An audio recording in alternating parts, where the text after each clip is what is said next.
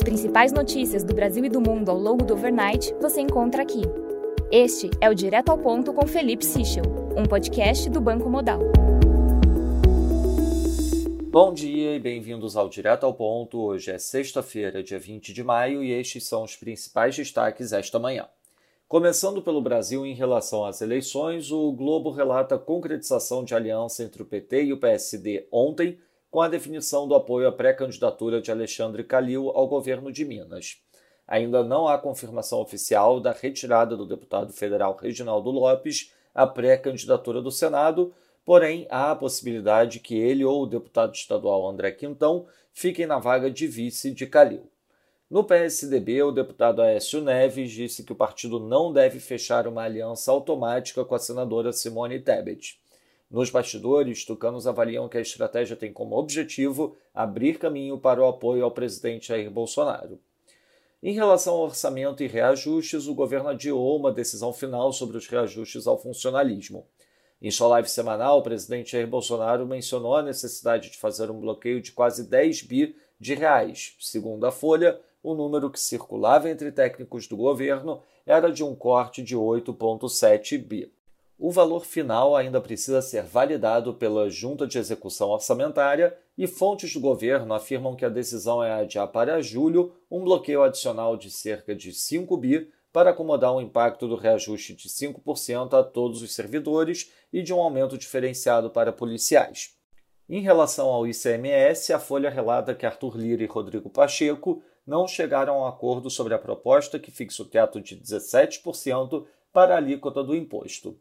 Apesar da pressão de Lira por celeridade na votação do projeto do deputado Danilo Forte, Pacheco tem dito a interlocutores ser contrário à medida.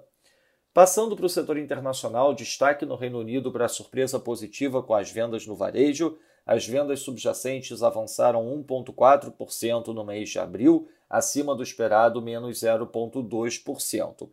Já a confiança do consumidor, medida pela GFK, caiu ao menor patamar desde que o índice foi iniciado em 1974. O Rio Pio do BOE afirma que o Banco Central precisará elevar os juros ainda mais para combater os riscos inflacionários, mas que a decisão sobre a venda de guilds ainda não foi tomada.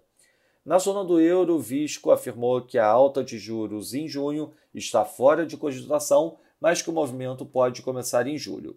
Já na Alemanha, o PPI de abril registrou variação de 2,8% no mês, acima do esperado 1,4%.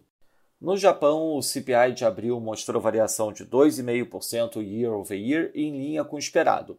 Já o CPI ex Fresh Food and Energy teve variação de 0,8% year over year, acima do esperado 0,7%.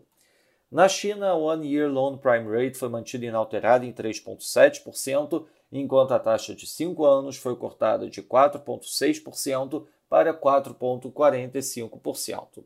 Já a Casa Branca afirmou que a recomposição de reservas estratégicas pela China com petróleo russo não feriria sanções. Na agenda do dia, destaque às 11 da manhã para a divulgação da confiança do consumidor na zona do euro. Nos mercados, o dólar index no momento avança 0,11%, o peso mexicano desvaloriza 0,13% e o rand sul-africano enfraquece 0,11%. No mercado de juros, o título de 2 anos nos Estados Unidos abre 2 basis points, enquanto o título de 10 anos abre 3 basis points. Já na Alemanha, o Bund título de 10 anos abre 4 basis points.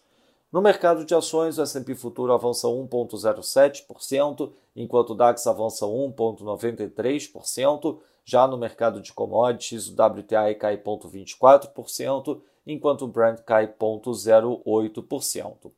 Lembrando a todos que no domingo divulgaremos o nosso Before Market Opens, antes da abertura dos mercados internacionais, essas foram as principais notícias do overnight. Um bom dia a todos e um bom final de semana. Até o nosso próximo podcast direto ao ponto do Banco Digital Modal Mais na segunda-feira.